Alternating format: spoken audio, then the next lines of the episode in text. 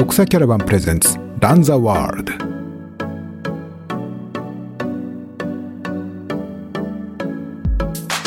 グラベルバイクでトレイルヘッドまで行ってそこで自転車を置いてトレイルランニングでぐるっと回って帰ってきてでそこからさらに自然に帰ったんです。まあ我々は特に大会だけやりたいんじゃなくて文化を伊豆とか富士に作っていきたいって思ってるところなんで大丈夫ですよ。千葉さんのなんとかなりますいやいやだって 大丈夫です。力強い。大丈夫。大丈夫です 独裁キャラバンプレゼンツランザワールド。独裁キャラバンを運営している岩佐光一です、えー今日のゲストなんですけれども千葉達夫さんです。ウルトラトレイルマウント富士の、まあ、事務局長として活躍されていらっしゃいますし、まあ、あとあと伊豆トレイルジャーニーの総合プロデューサーということもなさっていますし、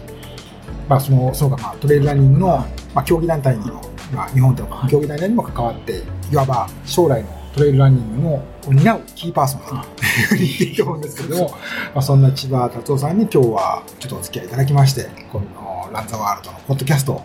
一緒に皆さんにお届けしたいと思います。千葉さん今日はよろしくお願いします。よろしくお願いします。今週に入って、まあ、コロ 新型コロナウイルスの話ちょっと非常に騒がしくなってきて、まあ、そのお話もねちょっといろいろ伺いたいんですけど、はい。まあ、あのあんまりそういう話ばっかりもなんなんでそうですなんかあのちょっと違う角度から、はい。ちょうど先週末ですよね、はい。まあ、千葉さんがこのフェイスブックにも上げてらっしゃいましたけれども、はい。伊豆のトレーランバイクテックですか、はいはいというのをちょっとチャレンジされたそうですね。とい。うはい伺いまして、はい。まあ、伊豆は千葉さんの、まあ、こふるさとで今も拠点にしてはい。活動してらっしゃるところなんですけれども、ちょっとそのどんなどんなきっかけあ。どんな思いでそんな取り組まれたのか、はい。ちょっと伺えたらなと思ったんですけどわかりました。あの、もともとその、まあ、イズトレイルジャーニーっていうのが、まあ、トレイルランニングの大会でやっているんですけども、あの、まあ、いろいろその、やっぱり我々はこう、トレラン大会ややりたいというよりも、そのトレイルの文化を伊豆に定着させて、まあ、そういう方がたくさん訪れる地域になってもらいたいっていう思いで、まあ、やっているんですけども、やっぱりこう、トレランのこう大会って、まあ、今の方はどうかわかんないですけど、黎明期って非常にその開催自体にこうその利用することに結構苦労した歴史があるじゃないですか。伊豆もそうですし、UTM もそうですし、全国もそうだと思うんですけども、そういった中でこういろんな方と会って、その、まあ勉強していくうちに、やっぱりその、ルールというか、そういったものをこう考えると、そのトレイルを使うのって、トレイルランニングだけじゃないんですね。ハイカーもそうなんですけど、やっぱり多くの方々がよりこう使えるような仕組みを作っていかなきゃいけないなと思ってまして、まあ、そうした中で一環であの出てきたのが、まあ、自転車だったんですね。マウンテンバイクという形になるんですけども、あの、まあ、そこの話も入ってきたときに、やはりこう、まあ、伊豆は少なくても、あの、オリンピック自転車もあるという土地柄もあるので、あの、トレイルランニングだけではなく、その自転車、マウンテンバイクやその、まあ、グラベルって我々言ってますけど、林道も含めた、えー利用活用っていうところも含めて、えーまあ、地域に、えーそれとユーザーに、まあ、提案していく必要があるし、そうしたいなと思いまして、あの昨年、実は ITJ バイクというものをこう始めたんですけども、残念ながら9台風、はいだったんですが、台風で、はい。中止に。中止になりましたけれど、はいでやって、あれはですね、もともとその普段使えない森林管理所のそのゲートで閉ざされた林道を使うっていう取り組みだったんですけども、はい。あの、やっぱりそれって非常にこうハードルが高くて、やっぱりこう地域とかいろんなものをこう、あの巻き込んで実行委員会作ってやっていかなきゃいけないっていう形なんですけど、実はその、そういうところじゃなくても、実はその、許可申請取らなくてもいけるところがまあ、わずかながらでも実は伊豆はあるので、それを絡めて、こう、どうやってこうトレイルの旅をっていうこうできるかなって考えるときに、あの伊豆はその、まあ、道自体が結構起伏も激しかったりとかもするんで、移動手段自体もトレイル化をこう楽しめると。で、さらに行った先でも、こう、景観のいいそのトレイルランニンを楽しめるっていう、もう完全にこうどっぷり2日間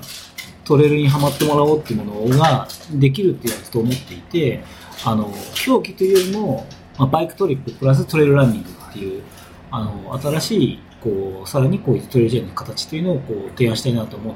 て、えーまあ、ちょっと取り組んで、まあ、せっかくなんで、こんな時期でもあったんで、少しでも発信したいなっていうことを思って、ちょっと今回は発信させてもらいました。ちなみに、その、今週、先週末、まあ、一泊の2日みたいな感じ、デイ1、デイ2でやられて、どどんな、こう、どこからどこへこう移動されたって感えっと、移動の始まりは、あの、まあ、僕の、あの、ITJ のこうフィニッシュ地点になる、修善、伊豆市の修善寺、まあ、修善上線という、大体まあ、伊豆半島の真ん中のちょっと上のあたりのところをまあ、スタートにして、あの、ITG とは逆にですね、えー、まあ、松崎というか西伊豆を目指すような形でやったんですけど、あの、コースはまあ、自転車を使いますんで、まあ、一番こう、メジャーな峠、天城峠っていうところを越えるコースになってまして、それも今の舗装されたところではなくて、まあ、あの、松本清張とか、伊豆の努力で有名な旧天城トンネルっていうのが実はグラベル。今もね、隣にはい、あります。はい。小さい手がはい。まあトンネル、昔なあの、レンガ作りのトンネルありますけど、はい。そこ、そこが今、実はまあ、林道みたいなグラベルになってるんで、そこを通って天城越えをして、さらにそこから、大鍋越えっていう、ちょっと知ってる人は知ってるんですけど、非常に険しい峠が、もう一個実はその、河津っていうのがこう、町からこう、西伊豆に行くところの峠っていうのが、あの、大鍋越えっていうところがあって、それははい。林道なんですか？ね。え最、一番奥のその大鍋越えで一番こう、核心部が林道になっていて、一応県道にはなってるんですけど、一般車両は通れませんよっていうようなところなんですけど、一応空いてるんですよね。なのでそこを、このグラベルで、こう、自転車で越えて、えー、要するにそのスタート地点の、まあ、松崎西津の地点まで行くっていうのが1日目で、またで今度はこう2日目は、こう、また違った道で自然寺に帰るっていううん2日間ですね。はい。それは、その、グラベルバイクで、こそうですはいはい。じゃあ、じゃあ、そこに例えば、どっかで自転車止めて、トレイルランニングそう。えまさしくそういうことです。そういうことですねはい。なので、2日目は、まあ、1日目、あの、マウンテンバイクの方には有名な、あの、ITJ の実行委員でもやってくれてる、松本純一郎君が経営してる、まあ、あの、宿に泊まりさせてもらって、はいで、そそれこから、は松崎の。西、西そうなんですけど、ま西津町のま西津町です。まあ、ほぼ松崎と思っていて構わないんですけど、そこから、あの、道ヶ島っていうあ、結構、これ南経過が、はい。あ、に西、西あです。西ですはいあ。道ヶ島。はい。あの、車ね。はい船でこう転送道具とかあるんですけど実はそこから入るトレイルって実は短いんですけど、その、クリフサイトにすごいいい景観なんですよ。ただそのトレイル距離が、トレイルだけだと10キロぐらいで、往復しても20キロ弱なんで、まあ、わざわざそこに行って大会やるっていうところでもないんですけど、いいところなんで、まあぜひ紹介したいなと思ってたんですよねで、だからまあ、あの、アメリカのトレイルランナー、有名トレイルランナーはやってますけど、グラベルバイクでトレイルヘッドまで行って、で、あの、そこで自転車を置いて、トレイルランニングでぐるっと回って帰ってきて、でそこからさらに自然に帰った。そういう感じでやりました。もう、あれですね。あの、アントン・クルピチカの世界ですね。和製のトンクリピチカ的な感じでやってます。なので、本当はその、グラベルバイクっていうのは、その、今、アメリカの方では、グラベルバイクのレースっていうのはちょっと人気があるんそのマウンテンバイクととはまた違うんです違うんですね。グラベルロードっていうのは、その、まあ、僕もあんま詳しくないんで、詳しいこと言うと、あの、皆さん怒られちゃうんですけど、まあ、トレイルランドの方に言うと、あの、ドロップハンドルのロードバイクなみたいなものの形状に、あの、ちょっと太めのタイヤを履かせたようなものなんで、近いのは、シクロクロスバイクって、まあ、トレイルランニングの人もしやってるかもしれないですけど、それが近いんですけど、あの、まあ、それって実はその非常に丈夫なバイクになってるんで、そこにいろんなマウントが取り付けて、こう、バッグをいろいろ取り付けて、あの、まあ、キャンプ道具も積んで、こうやったりとか左右になんか、はい。たまにいますよね、振昔。り分けて、はいなんか、はい。やサドル、あの、はい。後ろの、サドルバッグとか。ね、はい。であの、トレーラーの人はやってる人いるかもしれないですけど、ウルトラライトハイクっていうのが今あるじゃないですか。そう。ですね要は、昔ながらにこう旅してる、こうバックパッキングしてる人がいるんですけど、今非常にこう装備が軽くなったので、そこでこうイノベーションが起きて、はい。まあちょっとトレーラーもちょっと絡ませながら、速いスピードでスルーハイクするっていうのが、まあちょっとあるじゃないですか。で、それと同じように、バイクの世界も、その、機器が軽くなったっていう、あの、バイクパッキングっていう考え方が広がっているので、実は非常に、非常に、まあ、今回非常にサドルバッグだけで、実はトレーラーの荷物を全部積んだ上で、まあ、キャンプはしなかったですけど、宿だったんですけど、行けるという非常にこう軽いあの装備で、まあ、できるようになったんで、その移動中のその自転車もこの要はこう上りとか下りとか結構しんどかったりとか下りは爽快だったりとかするんですけどその運転する楽しみっていうのも荷物は積みながらですけど、まあ、ちょっと味わえるようなところにもなってきたんで、まあ、個人的にはすごく面白いなって思うグラベルの ITJ バイクの最終形っていうのは、はい。初心者向けの20キロの初心者の方も楽しめるグラベルのコースもあり、で、80キロぐらいのグラベルレースもあり、さらに1泊2日でみんなでキャンプをして帰ってくるという、このグラベルのその、なんていうんですかね、そのバイクトリップの分、その3つの分野で合計2日間で1000人ぐらい休めようっていうコースを必ずしもそのレレース思考ばかりではない。そうです。はい。レースもあり、こう初心者の人の体験もあり、そのキャンプを自転車のっていうことでしたい人もいるっていうのがあって、本当はもっと広がったらそこにあのトレイルランニングもあったりとかして、その ITJ っていうのはそのトレイルカルチャーを広げるイベントなので。トレイルランニングだけではなくて、そこにはバイクもあったりとかして、であとスリーハーキもあったりとかっていうこう考えでやってる、まあ、今新しい取り組みとしてのその自転車というところをこう非常にこう可能性をいずれは感じてやってずーっと、まあ、オリンピックのね、はい。その、会場というか、フィニッシュ地点になる予定だったんです、あ、えっとね、違う伊豆は、えっ、と、フィニッシュ地点多分ロードバイクですけど、それはね、静岡県の小山町の富士スピードウェイで、えっ、と、伊豆市でやってるのは、あの、トラックっていう、はい屋内のトラックのやつと、はいはい。あとマウンテンバイクマウンテンバイク。の、あの、ところになるっていう会場の予定なんですよね。あの、えっ、と、修善寺、なんかサイクルセンター。サイクルスポーツセンターですね。と、あと、競輪学校って言って、あの、競輪選手は必ず修善寺の競輪学校に行かなきゃいけないんですよ。で、そこで、あの、叩き上げられて、競輪選手になってくっていうことで、その昔から実は、縁が深い。縁が、自転車とはすごく縁が深い。それなんか、な何がきっかけ、誰かがそういう人がいたってことなんですかね？どうなんですかね。本当にすごい山奥でやってるんで、土地が安かったんじゃないですか。いや、本当にその、本当にあんなんですよ、その、5キロコースが必要なんですよ。競輪のややるトラックっていうか、こういう周回コースで。周回コースもあるし、あとはこの、ぐるーっと5キロみたいなのも必要なんで、結構広大な土地が必要だったんで、まあい、いろんな条件の中で決めていただいたんでしょうけど、で、今そこに、その国内では唯一のこう木製のトラック、屋内トラックっていうのがまあできていて、まさにこう自転車のメッカになってて、さらにオリンピックコースが、マウンテンバイクができたということで、地域としては、今までどっちかというと、そのロードバイクをこう頑張ろうって話でやってたんですけど、もうちょっとこう広く、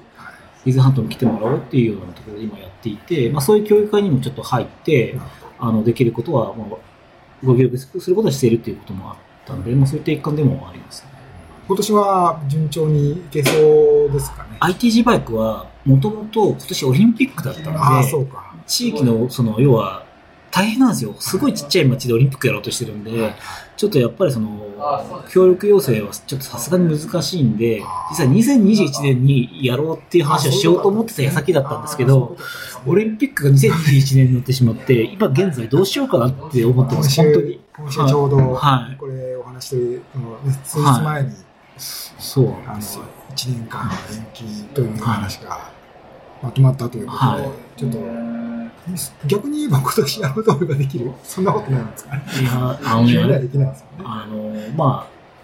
伊豆市さんとかともやっぱりね、一緒にあのご協力いただきながら大会とかやるんですけど、はやっぱね、こう、現場にあんまり情報が降りてくるのがすごい遅いんで、い、やっぱりこう、何していくか、はい、もう何事に関しても、やっぱ何をこうやっていいかっていうのが、なかなかこう伝わるのが時間かかってるみたいでして、逆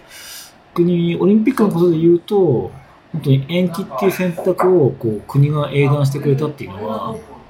まあ、スポーツにとってはありがたいことですよね。だってもう、延期したの方が絶対大変ですから。そうです。はい。まあ、スポーツ以外でもなかなかね、こう、いろんな方が関わりすぎてるんで、まあ、そう簡単に中止はできないというのもあると思うんですけど、でもまあ、スポーツにとってはその英断だと思いますけど、ね。新型コロナウイルスの話題で、まあ、この話もずっと、ここ、ずっと最近していて、いや、ね、私もなんかその話ばっかり見てると、はい。なんか、他のことは手につかないというか、はいはいはい。千葉さんに関わり深いところだと、ウルトラトレイルマウント富士の、はい。こう、中止っていう発表はい。ね、つい2週間ぐらい前、そうです3週間ぐらいはい。ありました。やっぱりその大会主催する側として、まあちょっと、まあ UTMF そのものの大会についてはもう、はい記者会見でもいろいろ語られている通りなので、まあその、それに加えて、はい。この機会に話していただくことってそんなないと思ってるんですけど、うんまあその ITJ ね、はいあの総合プロデューサーとしての考え、そういう立場からご覧になって、はい。影響かなり続きそう、どんな風に今、主催者側の立場というか、ご覧になってるかなという。そうですね。えー、まあ、もともと、あの、4月5月ぐらいまでがピークって話は、うん。あの、あったじゃないですか、うん事前に。うんなので、えっと、実は今の状況っていうのは、あの、まあ、あんまり驚きは、個人的にはないんですけど、問題は、もっと悪くなるんじゃないかっていう可能性が、その、6月以降はいの部分も、あの、ちょっと考えなきゃいけない。もしかしたらもっと長い期間っていうところまで、ちょっとその、主催する立場としては考えていかなきゃいけないんだなっていうのが、あの、今のちょっと、ところで、あの、あともう一つはちょっと分かんないことが多いし、やっぱりその、中止判断とかした時にやっぱり大変だったのは、うん。こう、日、こう日々ですね、情報がこう出てきて、で、日々、その、世間的な世論のこう、こう、風がこう、なんかこう、動きやすいとか、移ろうというか、一日で雰囲気が変わってしまうみたいな、まあ、ところだったので、あの、やっぱりそういうところもこう、見ながら、あの、やっていくっていうことしかないから、あの、あんまり、こう、こうしたらこうするとか、あの、こういうなることを前提でこういうふうにしていくっていうことを、ちょっと今の段階ではできない。だからこう、フレキシブルに動けるような体制にいかに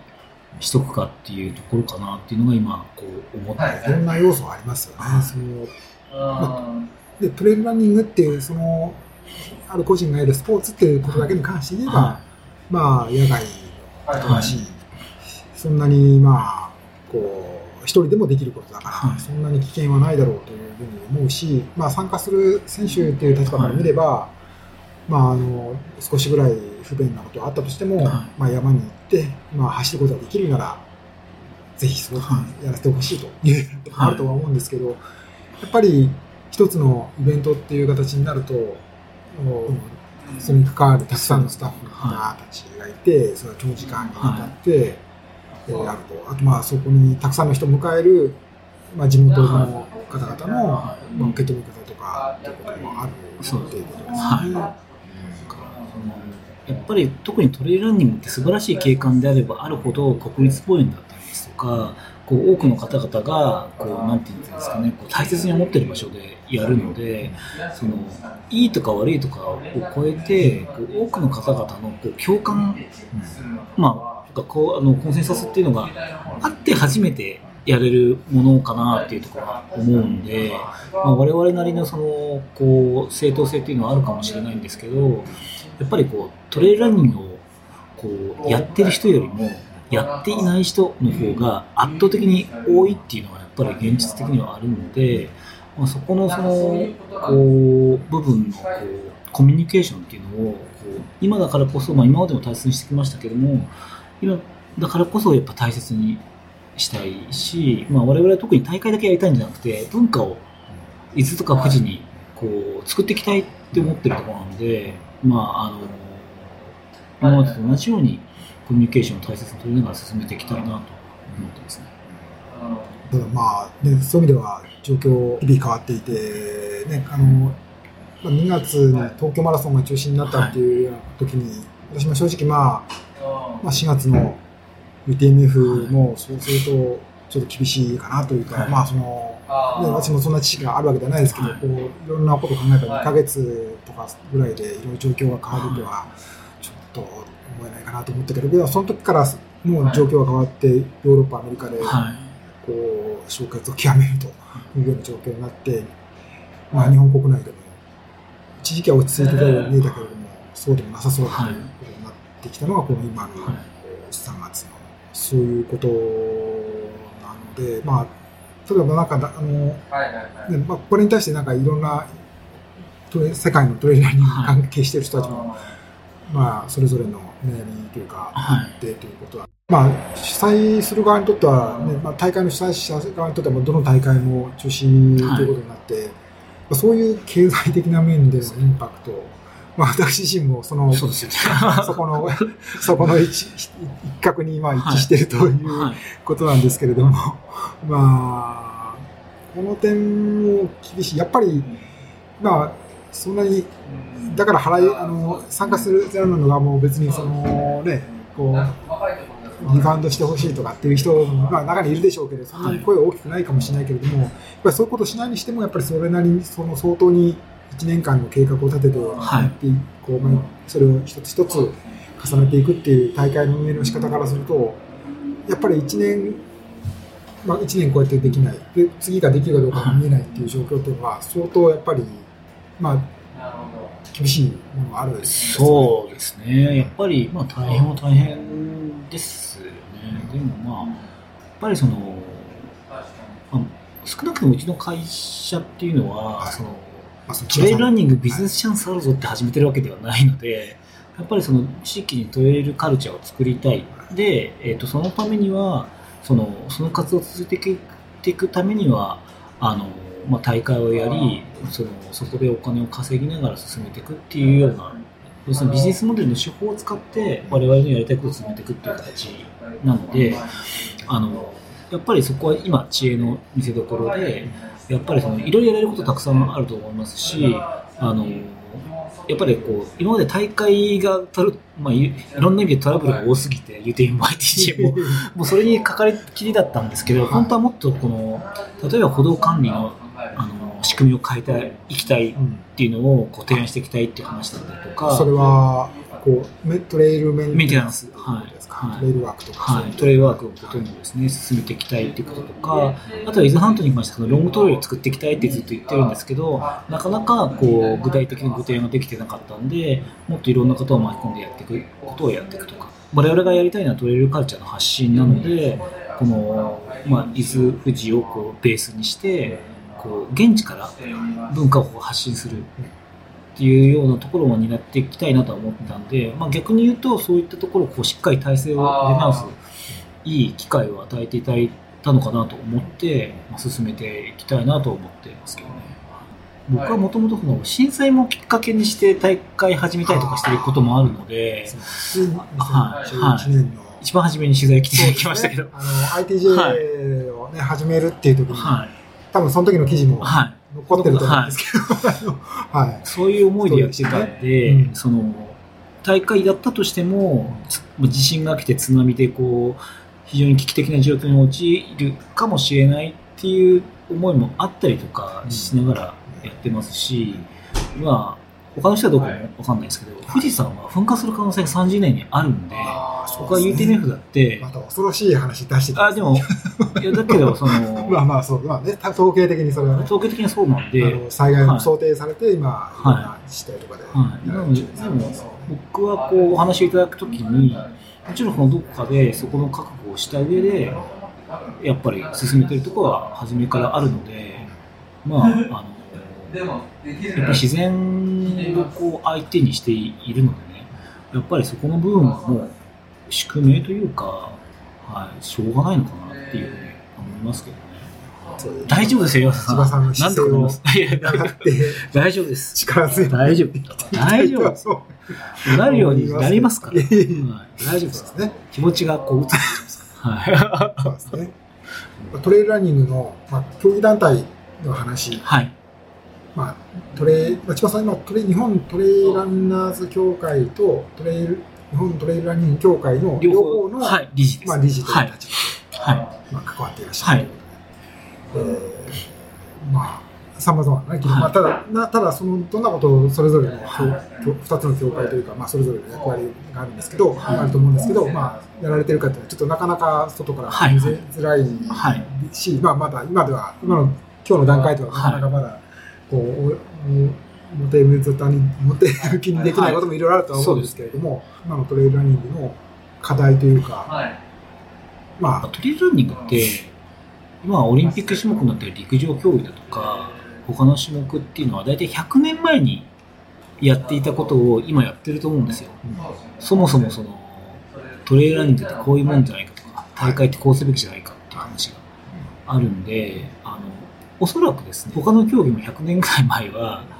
あのそもそもトレーラーって何だみたいな、要は陸上競技って何なんだろうとか、水泳ってこういうやつなんだっていう議論からどうすべきだっていうところで、こう、けんけんがくしながら、あの、団体作って喧嘩して離れてとかっていうことを試行覚悟すりながら進めていったかと思うんで、あの、そういう時なんだっていうこうことをこうみんな思えば、まあ、そういう、そうだよねって思えると思うんですよね。ただ、達観してますえ、ね。達観っていうか、てかそう、そういう、こういう、要するにそはいの、でもそのプロセスが必要だと思うんですよ。で、なん結構何年かもやってるんですけど、やっぱなかなかまとまらないことは多い、多く多いんですけど、やっぱ最近思うのは、やっぱりこう、まとまってる過程の中で、その、研研学学の議論っていうのはやっぱ重要なんで、そこでしながら進めながらやっていくしかないのかなと思ってます。あとは、その、僕今40代なんですけど、はい世代間ギャップを感じますね、率直に。だからその山とかトレイルランニングの捉え方が世代によってやっぱ違うっていうのも事実なので、そこをこうどうやってこうみんなでこうやっていくかっていうところは特に自然のこう捉え方ってその人それぞれ、まあ、私もは何を隠そうというか、隠すことはないんですけど、あの、2013年とい、かは最初に、まあ、日本でそういうトレイルランニングの、なんかもうちょっとまとまって関係者のはい。まった方がいいんじゃないかとかっていう時に、ちょっといろいろお話伺いに行ったりとか、なんかしたことあるんですけども、まあなんかその、その時とかでもやっぱり、その時とかが違ってきているのは、まあやっぱりその、イトラ、あの、国際トレイルランニング協会とか、そのができて、えーまあ、陸上競技の、まあ、ワールドアスレチック、の国際陸連の、まあ、この中、この元で、こう位置づけられるのかなっていうところが、一つ、まあ、明確になってきてい。ると。まあ、それはまあ、その、まあ、走る、まあ、何をどう言っても走ってるのは走ってるんい、ですそうです。まあ、それで陸連で陸上競技の中の一つの、まあ、セクションというか、はい。そこで位置づけられる。まあ、というのは、まあ、何も関わない人が聞けばその通りなんだけれども、やっぱこれを良しとしないっていうか、はい、やっぱ山のスポーツだよねとか、はい、やっぱはその陸上みたいな感じ気持ちで走られては困るとい。うような、やっぱその辺の前、そういう話って、私が2013年とかい、にはい。聞いた中でもいっぱいあったし、はい。やっぱそういうのは今でもある、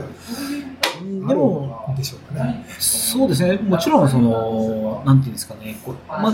こう一こうトレイルランニングっていうことを考えたら、その人それぞれのトレイルランニングの定義ってあると思うんで、それはしょうがないと思うんですけど、ただその、先ほど言ったあの陸上競技か山岳競技かっていう意味では、トレイルランニング自体は種目としても、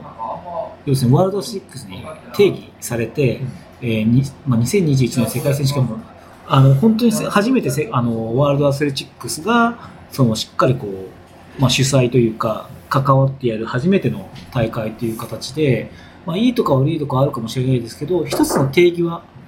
できているっていうところがあるのであの、まあ、もう一個トレランジャパンの方にも入ってますけどもその競技団体っていう考え方としてはあの方向性は見えていますんでちょっと言えないこともまだいろいろありますけどでもちゃんとあの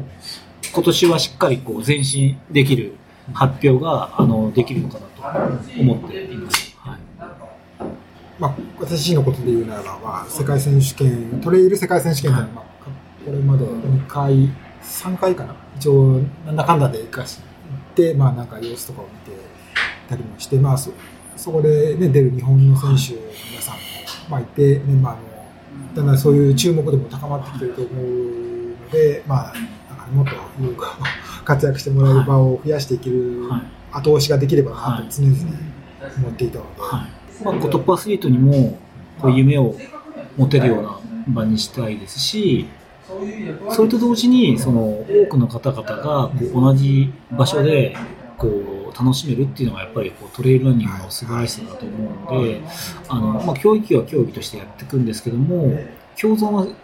きっとこうトレイルランニングの良さというか、今日本にあるトレイルカルチャーっていうんですかね、そこの良さっていうのは、僕はこうもっともっと広げていけると思うし、両立もできると思っていくので、ことが動きつつあるはいということも、そうです。我々も楽しみにはいできるということ頑張りますすけれども、もう少ししばらく後でその、はい、何らかのニュースは出せると思ってます。なるほど。よろしくお願いします。あ、そういえば思い出した。はいさん、あの、タイに行かれて、ああ、はいはいはいはい。ウルトラトレイルタイですね。ウルトラトレイルタイ、はいタイランド。はい。あれは、そのお話もちょっとああ、そうですね。あれはね、えっ、と、本当急な話で、あの、飯野渡さんいるじゃないですか。はい。はい。なんか飯野渡さんから話があって、その、タイの方で、えー大会をやるんだけども、なんかその、まあ、日本の、その、まあ、トレランのこう、主催している人で、ちょっと話が聞きたいらしいんで、来て見てもらえないかみたいな話だったんですよ。で、飯野さんが、まあ、ITJ とか ET 本をやってる千葉さんどうですかみたいな話をしてくれて、で、じゃあぜひ来てほしいって話になって、で、じゃあ行きましょうかっていう形で、軽い気持ちで行ったら、すごくご丁寧に対応されてびっくりしましたね。日本の代表するトレイルランニング界の要人だという。そうそうそう。あの、ウルトラトレイルタイって、まあ、ちょっとご存知の方はご存知だと思うんですけど、あの、タイランドバイ UTMB のプレレースとして位置づけとしてやっていたんですよね。で、あれって主催は、簡単に言うと、こう、日本で言うと、スポーツ庁が主催みたいな、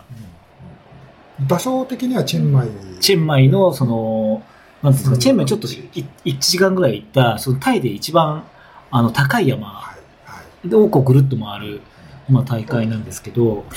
で、初めその、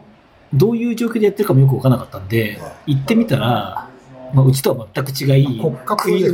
ジェクトなん。ですよ。いや、本当に。僕もあの、なんか噂話は聞いたけど、はい。その、ある日見てたら、その、東京でそのタイの観光庁、観光局かな、はい。なんかそのプレゼンテーションをされた時に、はい。あの、そういうスポーツツーリズムの一環として、その、そうです タイランドがあるっていうことを言及されたっていう話を見たんで、その、だからまあ、単なる、あの、ね、ロローカルな施設違う違うて草レースとかとは全く違う位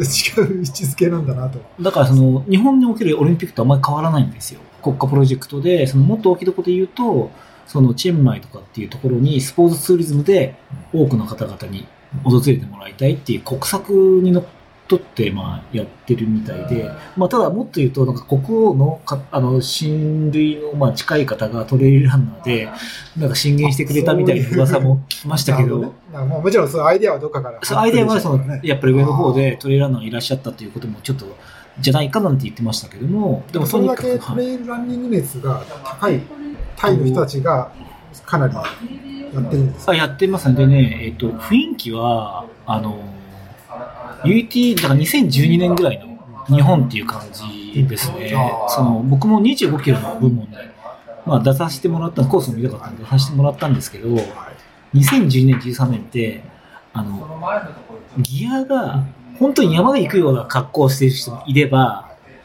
もうトレイルランナーの人もいるんですけど、こう結構幅広かったじゃないですか。で、走ってみると、もうスタートしてすぐに歩いてるような人もいるんですよ。あーまあ、山歩きのはい。延長線上みたいな方だったりとか、25キロなんだけど、なんか知らないですけど、なんかね、ポール持ってる人ものすごい高くて25キロですよ。あー。山行くみんな山行くのはポール持ってるんですよ。持ってくもんだ。ってい。だからそれは多分、その、やってみて選択してるんじゃなくて、多分何らかの影響力が高い方が、ウルトラトレイルとかで、やるならこうポール必要だよっていう情報を聞いて、多分その、まず必要かなっていう感じなんだろうなと思っていて、その、まあ、日本のトレラン黎明期に近いかなっていう形ですけど、とにかくただ、やってる方も若い方もいらっしゃいますし、日本よりも若い若いですね。はい。ですし、なんか勢なん勢いというか、その盛り上がりを感じましたね。まあ、それはこう、アジアトレイルマスターとかも見ていても、日本はちょっと、おっと平均年齢が高いけど、決してその、海外はそういうわけではないというか少なくともアジアはそういうわけではないかなって、中国とかを見てても思いますね。はいまあじゃあかなりこれから盛り上がっていきそうな日本からも行く人行ったら楽しそうな感じですか？そうですね。あの、チェンマイが、まあ、拠点の街になると思うんですけど、あの、行きましたけど、僕はすごくいい街だなと思いましたね。はい。あの、結構、日本語がかっこいいと思ってるみたいで、日本語書いてあるこうものもあるし、は日本語のカフェとかもあったりとか、あの、しますし、その、旅行場所としてもすごく良くて、で、まあ、大会も行ったんですけど、そこに関わってる、あの、お店があるんですよ、チェンマイに。はい。ベースキャンプっていう。はいはい。で、やっぱそこにも訪ねて行ったんですけど、なんかやっぱりチェンマイの周りにいろんなトレイルがあるみたいで、だからそのちょっとその、チェンマイを拠点にしていろいろトレーラー走ったりとか、もできるみたいで、あとあの、ちょっと前には世界戦、あの、マウンテンバイクの世界選手権もやっていて、それこそその、はトレイルランニング、マウンテンバイクとか、はそういうこう、アウトドアアクティビティをこう総合的に楽しめそうなところで、えー、まあ、設備が揃ってるかなっていう場所としても、多分、日本人の好きな場所だと思いますね。間違いなく。もう本当に一緒に行きたい、行った行きたいぐらいですから。なるほどね。はい。だから10月ですよね。10月ですね。はタイランドバイユーティビューおすすめですね。ちょうどいい季節。向こう的には多分それがいい季節なんですそうそう、一番いい季節。本当僕がや行った時は、ちょっとその乾燥しすぎていて、山火事が、そう、山火事起こってたんですよ。山火事が起こるぐらい。で、トレイルが山火事でこうもう焼けちゃってとか、で、マーキングがなくなってどうしようみたいな、あの、取り付けに行かなきゃっていうのと、はいあとね、面白かったのが、マーキングテープが牛に食べられて、あマーキングがなくなったとかそういう事件が起こったみたいで、で、それをこうつけに行ったりとか、はい、してまあ。した牛が。食べるまでにそこに行かないと、コースが分からなくなっちゃって。あのですよね、牛とかが放し飼いなんですよ。牧場にいるんじゃなくなてね。あの、田んぼみたいな畑みたいなところの一角に牛が放牧されてるんで、あのーまあ、多分どこにでも出てきちゃうような感じで、もっと言うと、犬放し飼いなんですよ、全部。で、チェンマイの街中も全部放し飼いで、あの、犬こ、あの、保健所から連れていかないんですよ。なんか、はい。あの、もともとなんか、タイの国王の方が、すごく犬の方に勤めた方らしくて、その、もう犬にとってすごくいい環境なんですよね。だから、こう、至るところに首輪してない犬だから、大会の時も、フィニッシュエリアにテントで犬寝てんですよ。日向ぼっこして。はい、でも、僕犬が好きなんで、いや、本当なんていい国なんだと思いましたけど。は そうか。いなるほどね。はいそうそう、だから、なんかそういう、その、日本にはない、こう、なんかこう、カルチャーっていうか、っていうのにも触れられるし、あの、いや、もうタイ初めて行ったんですよね。はいはいいや、いいとこだなと思いました。みんな親切。UTM 風とかにもタイの人って結構いますよね。ジャンダラブーン、ね J、あ J も出てました。あ、でも出てたんですか。はいまあ、リタイアしてましたけど。えーあそうはいなんかね、一番長い距離の種目は、はまあ、もうめちゃくちゃえぐいコースだったみたいで、はい。リタイア者続出で、何、何時間かかったっけな ?100 マイルがい。は30、トップが30時間くらいでしたかねい。。それは、こう、レベルが低いとかということでは必ず前の方は全部リタイアで、うんだから暑い上に直投とかが多くて、こう、もう熱中症になったりとか、飯野さんすぐに、あの、もうリバースしちゃったって言ってて、結構こう、えぐい。で、深夜真っ暗なところ、トレイルが燃えてるっていう世界。なんかかなりそのタフな感じで、僕も25キロ行ったんですけど、道をね、作ってくれてるんですよ。うんなんで、ないとこ作ってるんで、直投が多かったですね。結構急なんですけど、直投させちゃってるんで、切り開いて作った。雨降って、やっぱり日本みたいに、こう雨降ったらぬかるんじゃうようなとこなんで、あの、これ雨降ったらもう、こう物理的に登れないなっていうこととか、あと女性とかは、やっぱ登れないんで、もう勝手にこう巻き道作ってうん登ってったりとか、あの、手つないでエイヤって引き上げたりとか、ねそういうようなところがあったんで、その、コースを作るっていう意味では、まあもうちょっとこう工夫はできるかなと思いましたよね。でもえでもね、なんか、好きな人は多そうですよね。はい。そういうのすごくね、あのーまあ、シャモニーにも言ってますけど、それとは違う、あのー景観もいいですし、なんかこう、おもてなしもすごくいいし、なんかこう、いいこう時間を過ごさせてもらいましたね。まあまあ今年の。そう、だから、イヤさん行ってみると、そうですね。私もぜひ、なんかお声がかかったら。あ言いましょうか、主催者知ってるんで。あの、メディアよ彼呼んだ方がいいよって話で。ぜひぜひ。ぜひ、あの、別に用意してるわけではなく、多分日本の方は好きだと思います。うん。で、食べ物も日本人にあって美味しいんですよ。ああ、まあそうですよね。はいで、その、例えばご家族で行っても、応援サポートの方とかも、楽しめますね。観光としてもいいところですし、こうなんか、ゆったり一日いるだけでも、こうずっとこう平和な時間が過ぎるような感じのとこなんで、はい、本当おすすめです。大丈夫ですよ。ということで、大丈夫まあ大丈夫ですちょっと、あの、頑張りましょう。とお話しして、慰めていただいた、励ましていただいた大丈夫岩佐でございます。はい。というわけでね、はい。今日は、えー、千葉達夫さんにお時間いただいてお話伺いました。ありがとうございました。ありがとうございました